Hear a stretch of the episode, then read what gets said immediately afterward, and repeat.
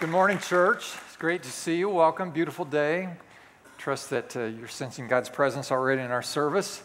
It's been a good weekend for us. We're talking about the power of an invitation. Let me ask you a question. How many of you made an important decision in your spiritual life as a result of someone inviting you to consider Jesus or attend a church service or take, a, uh, take in a special event?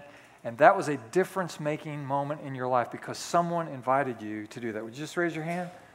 Yeah, yeah, it's about half the people. It is a huge number of folks who have been influenced by the power of an invitation.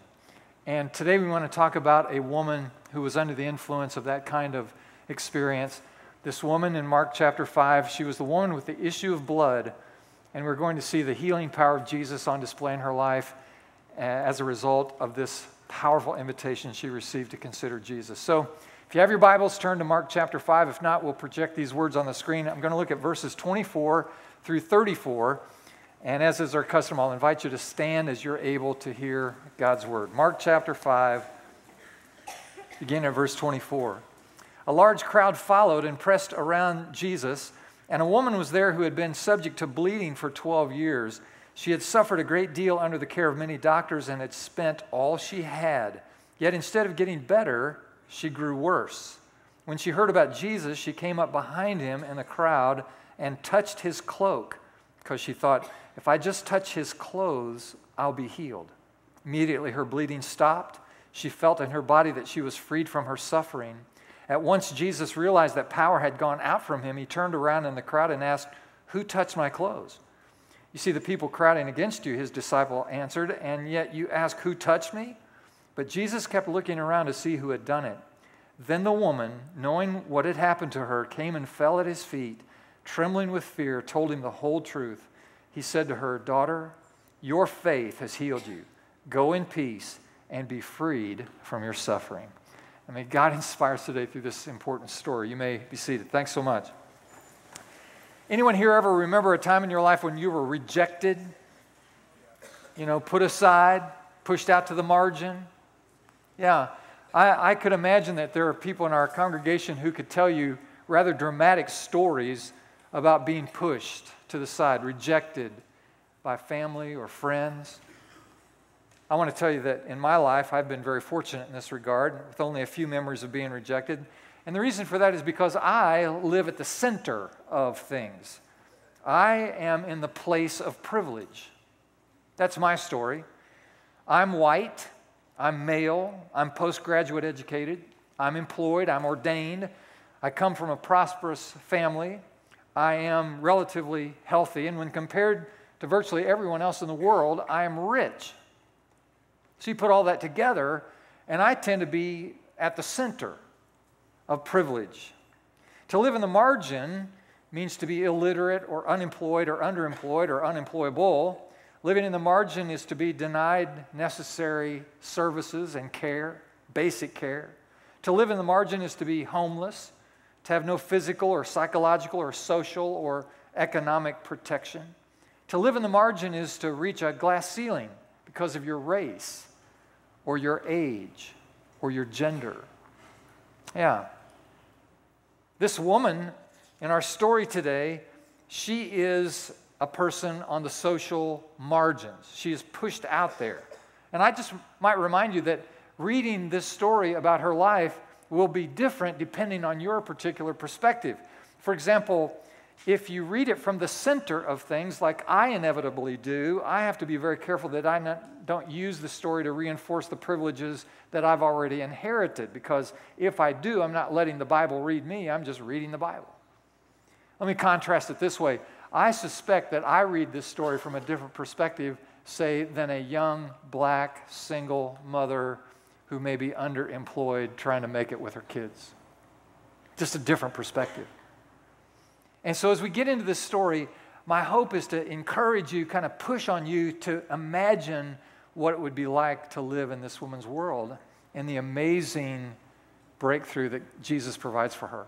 The first point is this it's on your outline. It's her condition. You'll need the word condition. A crowd followed Jesus on the way to Jairus' house. He was going to minister to Jairus' daughter, and this crowd was pushing, and it seemed rather dynamic. It was a massive crowd, it was a growing crowd, it was growing in momentum, it had its own life, its own energy. But in spite of that dynamic, there was an even more dramatic story about to unfold in the midst of this crowd. Verse 25 says, There was a woman who had a flow of blood for 12 years. Now, Mark's detailed description of this woman suggests that she is taking steps downward. Each descriptive term that is used for her indicates she is on her way down. She may be near the end. She is in despair. She is isolated. She is lonely. She doesn't have any resources. Physically, she's probably anemic, pale, listless, wasting away, haggard, maybe even smelly. She is a woman on the margins. There's no support for her, no support group. We have in our culture hospice care for end of life. We have uh, small group and special issue care support groups of all types and forms. We have within the church groups and prayer groups that lend support. This woman, if you think about a trampoline, she has no springs around her trampoline. When she lands, she just thuds hard on the ground. The book of Leviticus gives us greater detail and, and actually is explicit about her particular condition. Leviticus chapter 15 says if a woman is bleeding, not only her own person, but anything she touches, sits on, or comes in contact with, is also rendered ritually unclean and must be restored to ritual purity through an elaborate cleansing ritual. This was part of the Old Testament law, which not just pertained to religious activity, but also civil activities. And so this is a commingling of those things where this woman with this issue of blood is labeled ritually unclean. And she suffered with this for 12 years. It meant she had no support.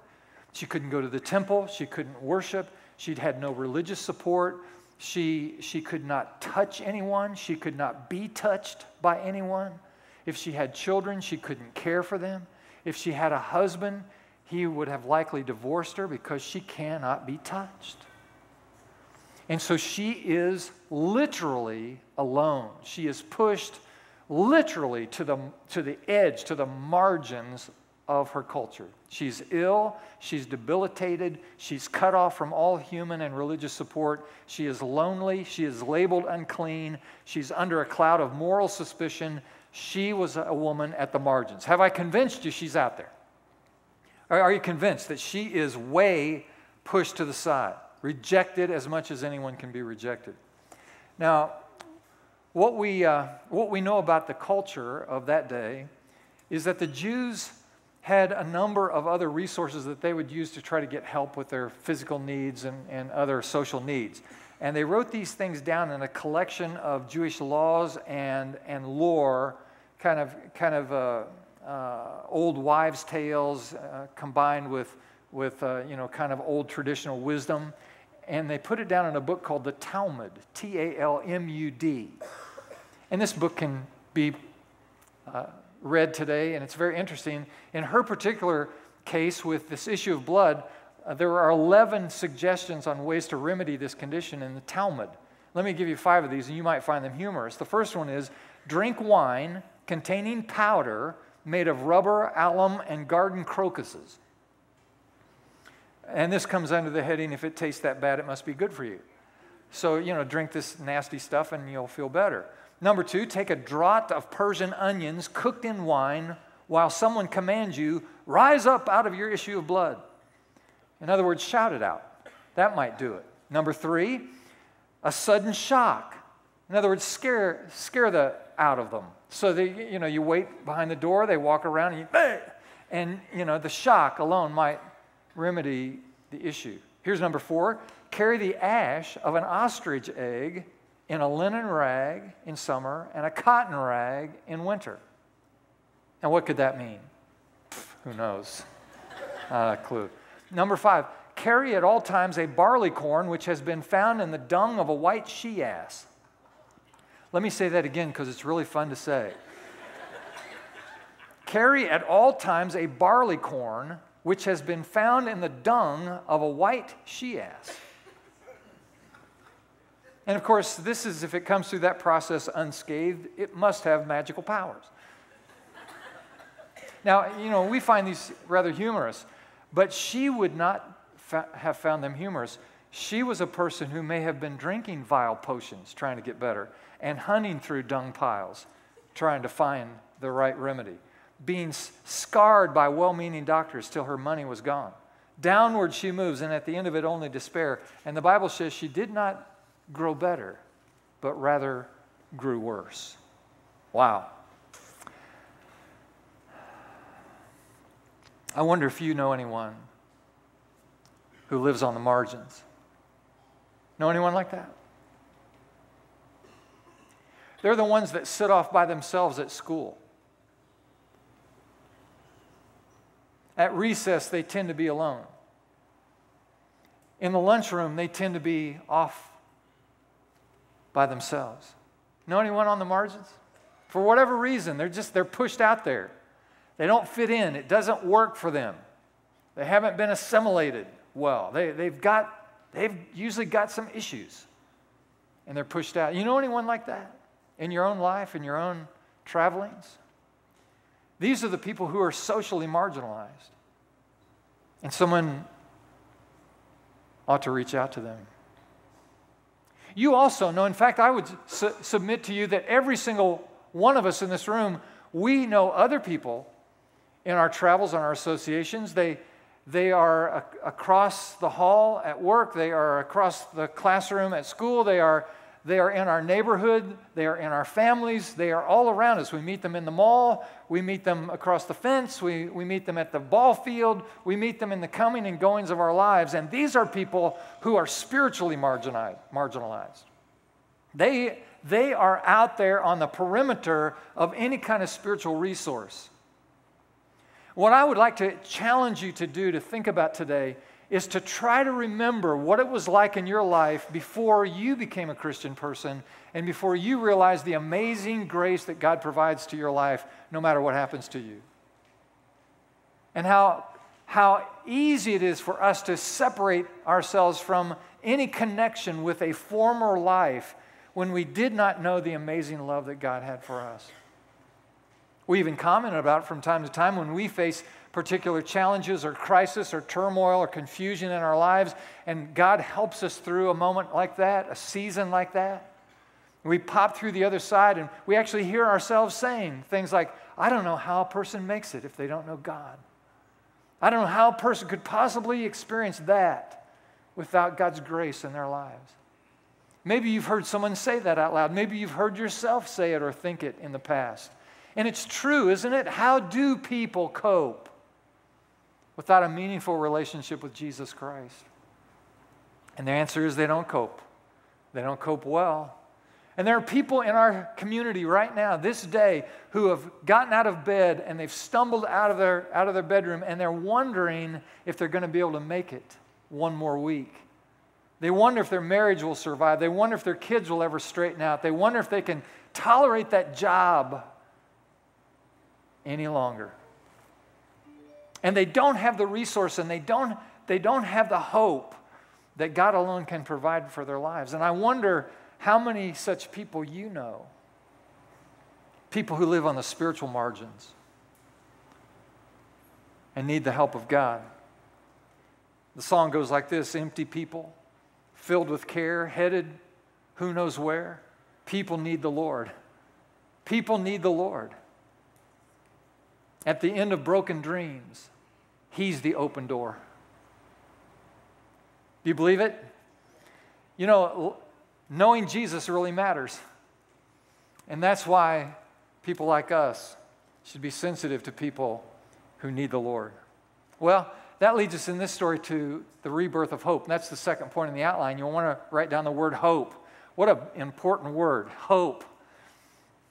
The rebirth of hope.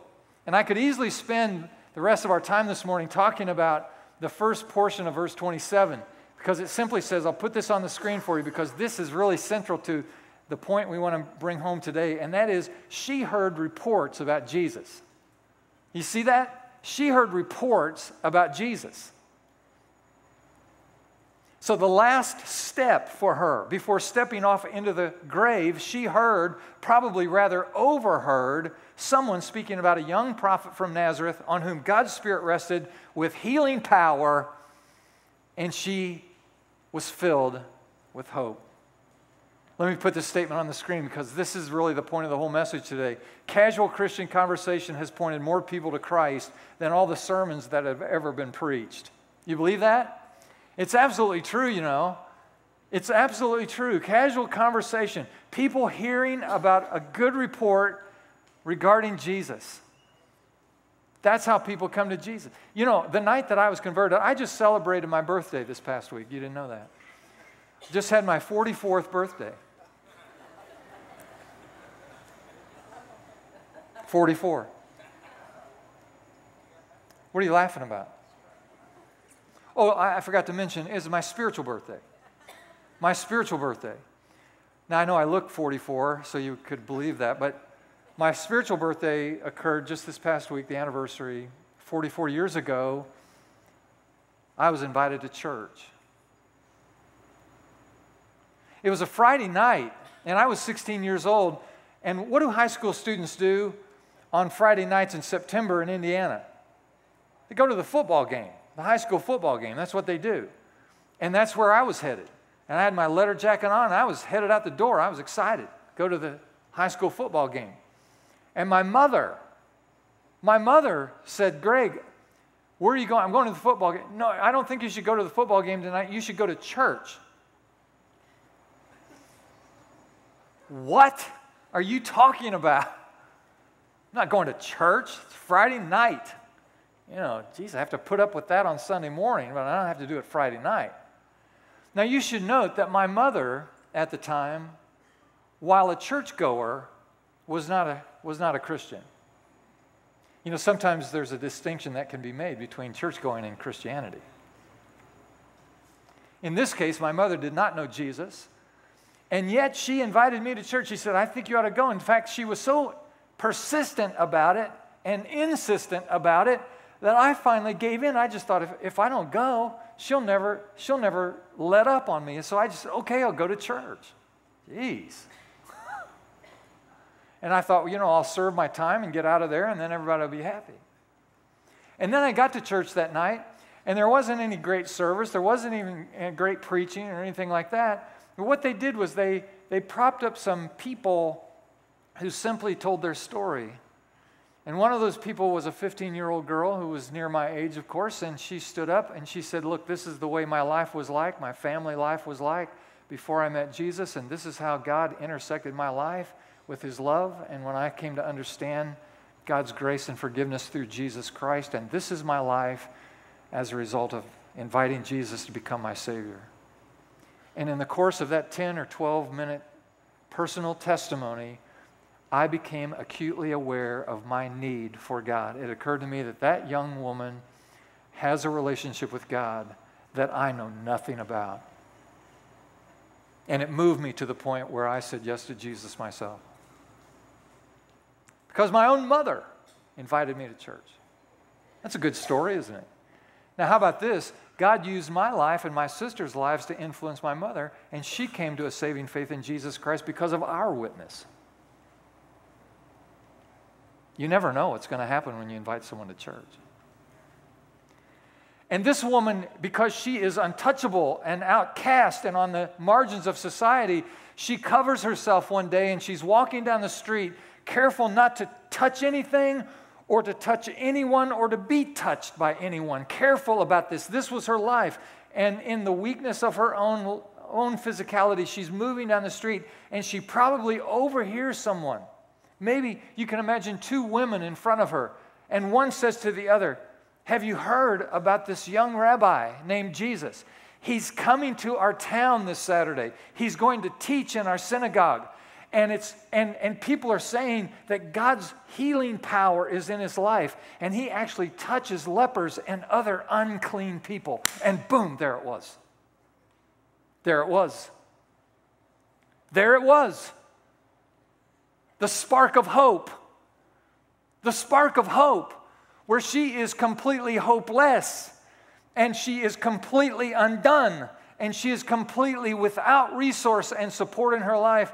Now, for the first time, probably in years, that small spark of hope. Can I just say that hope's a big deal? Hope is a big, strong deal in our lives. I used to think as a younger person that hope was just another piece of the pie, but as I've gotten older, listen, hope is the pie. Hope is the whole pie. People who do not have hope do not do well. People who have hope seem to make it. And hope now comes to her life. It's an amazing moment. Some of you are old enough to remember this name. See if you remember. Madalyn Murray O'Hair. Madalyn Murray O'Hair. How many of you remember that name? These are, the old people in the room. For those of you too young to remember Madalyn Murray O'Hair, let me tell you who she was. She was the outspoken atheist whose court case, which landed in the Supreme Court of the United States, banned prayer from public schools in America many years ago.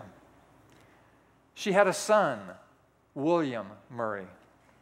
What you may not know, although probably suspected, is that William Murray's home life was also void of the affection and stability that children need. He learned to hate his mother long before he understood why. In his early 30s, he succumbed to alcoholism. AA meetings were when he first heard the idea that there was a higher power who may have created him and actually cared for him. And later on in his life, he came to a meaningful faith in Jesus Christ. He got up in the middle of the night, drove to an all night department store where he bought his first Bible. And I pick up the story in his own words, and I quote I drove to my apartment and read the book of the Bible written by the great physician Luke. There I found my answer, not the book itself, but Jesus Christ. Within days, my attitudes began to change. He said, My hatred began to vanish, and the love of Christ took over my being. He said, I no longer intensely hated my mother. Now I really wanted to love my mother, whereas before, I had only wanted revenge. I began to see my mother for what she truly was a sinner just like me. That's some insight there, right? But here's the point I want to make William Murray didn't hear about God in church, he didn't hear about God for some preacher. Listen, he heard about God in an AA meeting. And again, not from the preacher, but from a fellow drunk. And that's the point, isn't it? That means that all of us now are qualified to share a good word, a good report about Jesus, to offer someone the same hope that we have found. And we're not perfect. We're not perfect. We're all, we're all in AA, aren't we? We're all recovering from something. Every last one of us. Yeah, that's right. Everybody's got issues, everybody's got baggage. Everybody carried a bag in with them today. We've all got stuff. Every one of us. But that doesn't change the fact that God loves us and that He has extended His grace toward us and that He has forgiven us and, and grafted us into His family. And we're not perfect. In fact, we're not going to be perfect. We're just forgiven. We're forgiven. And therefore, we have hope. And the same hope that we have received is the hope that we offer to others. And it's the invitation that we give to anyone who lacks this hope that the same God who has forgiven me will forgive you. The woman's hope was gone, but now the Word of God in the form of village gossip. And Jesus now kindles afresh and anew the flame of hope in the midst of the coldness and the hopelessness of our own heart. Hope is a powerful thing. I mentioned that. Folks often get locked in the past, frozen in the present, but hope is the invitation to an expectant tomorrow. Everyone needs to know that tomorrow is going to be okay because God is there waiting for us by His grace. So she's walking down the street and she overhears. And there it was. The next verse, 28, says, If I touch his garment, I shall be made well. If I could just touch the hem of his garment, I'll be made whole. And you may think, well, that's an odd response. That's kind of superstitious, isn't it? I mean, but actually, it's not superstition at all. In the next chapter of Mark's Gospel, chapter 6, we read that wherever Jesus went into villages, towns, countryside, they placed the sick in the marketplaces and they begged him to let them touch even the edge of his cloak. And all who touched him were healed. Pretty cool, huh? If I could just get to the hem of his garment. In, in, the, in the book of Acts, we read in chapters 5 and 9 that in Peter's case, the Apostle Peter, even his shadow cast on those who were sick laid along the street, if his shadow would fall on the sick, they were being made well. Interesting, amazing, right? In chapter 9 of, of the book of Acts, we find cloths being placed on Peter, uh, on, on the Apostle Paul's body, and as they would take these cloths and place them on the sick, they were recovering, be made well. And so that's weird. That's odd. That's, that's, that's interesting. But listen, we believe, we believe in this. We believe in this. Now, let me put it in this context. We, we believe, we believe in sacraments, don't we? We have sacraments like the Lord's Supper. And, and, and these men had become living sacraments because they were immersed in the presence of God, the power of God. So even their shadow, even cloths from their bodies, touching people would affect the healing grace of God. And we, we still believe in the, the sacramental work of God in today's world. We have the sacrament of communion, for example. We believe that, that bread and wine can actually mediate the grace of God to our lives. Physical elements can mediate can be the conduit through which God's grace can flow to our lives. We believe that. We sure do. And this is what's happening in this case. And so the day comes and the moment comes, and this crowd is gathering, and the momentum of this crowd jostling up against Jesus, eager to touch him and to be with him. And now she makes her move, and she has to take a great risk because she is not to be touching anyone or be touched. But she's in a desperate place, and so she makes her way. And in my imagination, this is how it plays out for me that she times it just right and she works her way through the crowd. And in the last moments, she falls down on her hands and knees and she crawls the last few, few yards. And then she reaches out just as Jesus is passing, and she reaches as far as she can.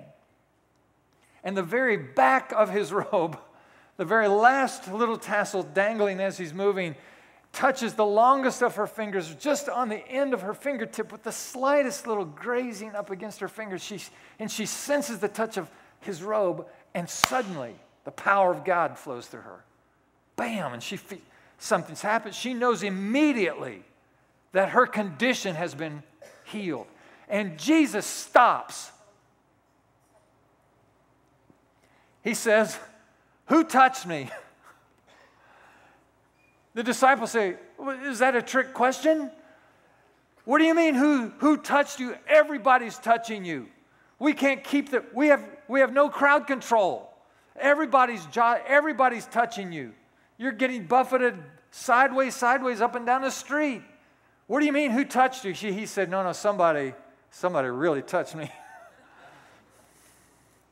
I felt virtue, he said. I felt strength, power flow out of me. And he stopped and he said, Who was it? Who was it that touched me? Which one of you touched me? and now this woman, she, she is shocked because, oh God, her greatest fear now has been realized. She has broken the rules and she is about to be punished. And so she is afraid and she is trembling and she walks up and she says, It's me. And she falls down on her face. And someone, just as she looks up from her, from her pros, prostrate position, she looks up and one of the women recognizes, Oh my God, I know who she is. She's unclean. And people, the crowd, you know, backs up further. And now this moment. The Bible says that she not only confessed that she had touched him, but the Bible says that she told Jesus her whole story, the whole truth. Told, him the whole truth. Let me ask you a question. How long would it take to tell the whole truth of a 12 year story? Took a little while. Wow. And now the last point she's face to face with Jesus. Face to face with Jesus. Let me ask you a question. Imagine yourself face to face with Jesus. I mean, face to face. Imagine it. What are you thinking? What are you feeling? What's happening to you? You're face to face.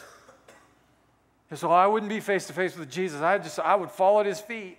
That's my instinct, just to fall at his feet, cover my head. What if Jesus said, No, no, no, get up, get up. need to see you in the face. He insists. He insists that you're there, you look him face to face. What, what are you going through? see Jesus face to face. What's happening to you? Hmm. Are you happy? Are you sad? Are you thankful? Are you ashamed?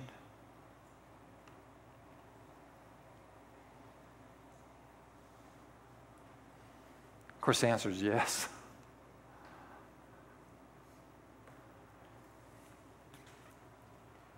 And now she is face to face with him.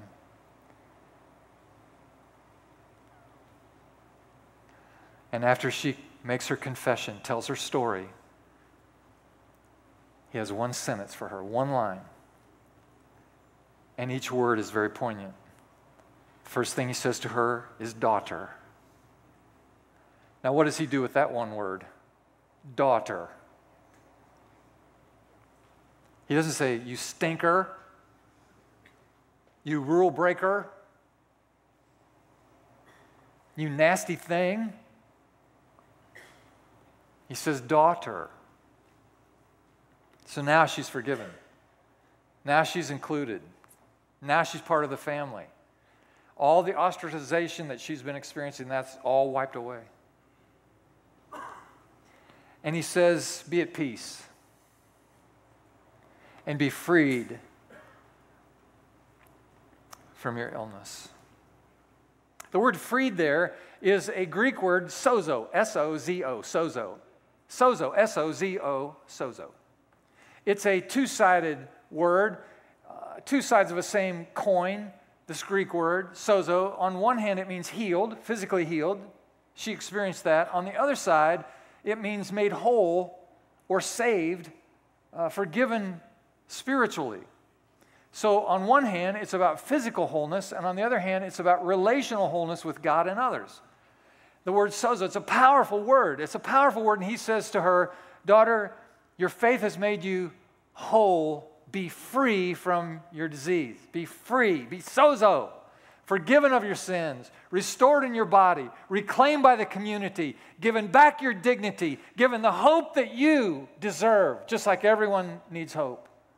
And her life is once and for all transformed. And all of that beautiful grace, that transforming power taking place in this woman's life for one reason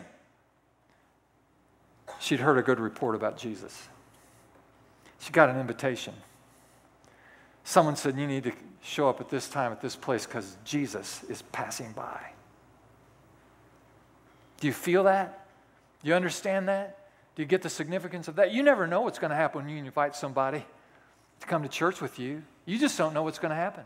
You know, I asked you at the very beginning of the service if an invitation was critical to your journey of faith, and many of you, perhaps most of you, said, Yes, an invitation helped me. My wife raised her hand. Who invited you to church the night you came to Jesus? I did. Listen, you never know what you're going to get if you invite somebody to church. I got a Christian wife.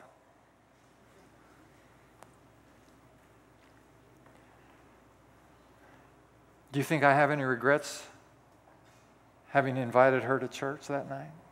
Mm-mm. I'm glad I did. I'm glad I did. Did it take courage for me to do it? Yeah. Did I have to overcome some barriers to do it? Yeah. Have to climb over the threshold to do it? Yeah. Did I have to overcome my fears to do it? Mm-hmm. Have to push through? Yeah. There's great power, friends, in this kind of invitation. And I want to challenge you to consider it. These past uh, several weeks, we've been giving you these inserts called the five blessing. I know many of you have been praying for people. Five blessings, five people, five blessings, five days a week, five weeks. And you've been doing this for your neighbors. And what I want to do this morning as we conclude our service is I want you to take a few moments, and this is a little heavier stock this week, so we're going to ask you to do something with this. So grab this from your bulletin, if you will. And we've got some pens. If you need a pen, we can help you with one. And I want you to just write the name of the people you've been praying for. Name or names. Some of you have been praying for five people very diligently, faithfully, and you know their names. You can write them down. Maybe there's just one or two that are poignant in your mind right now. Write those names down. And as soon as you do that, we're going to sing two songs here at the end. During this first song, I want you to write those names. And after you've done that, I just want you to get up and come forward, hand it to the folks who will be receiving them here at the front. And then we're actually going to hang them up and display, display them and pray over them today so that we can feel the full effect of all of this intercession that we've been engaging the last several weeks. So, so fill these out. If you need a pen, just lift a hand. And as we sing, and, and, and then bring them forward and hand them to the attendants, and we'll take it from there. Okay? Thank you so much.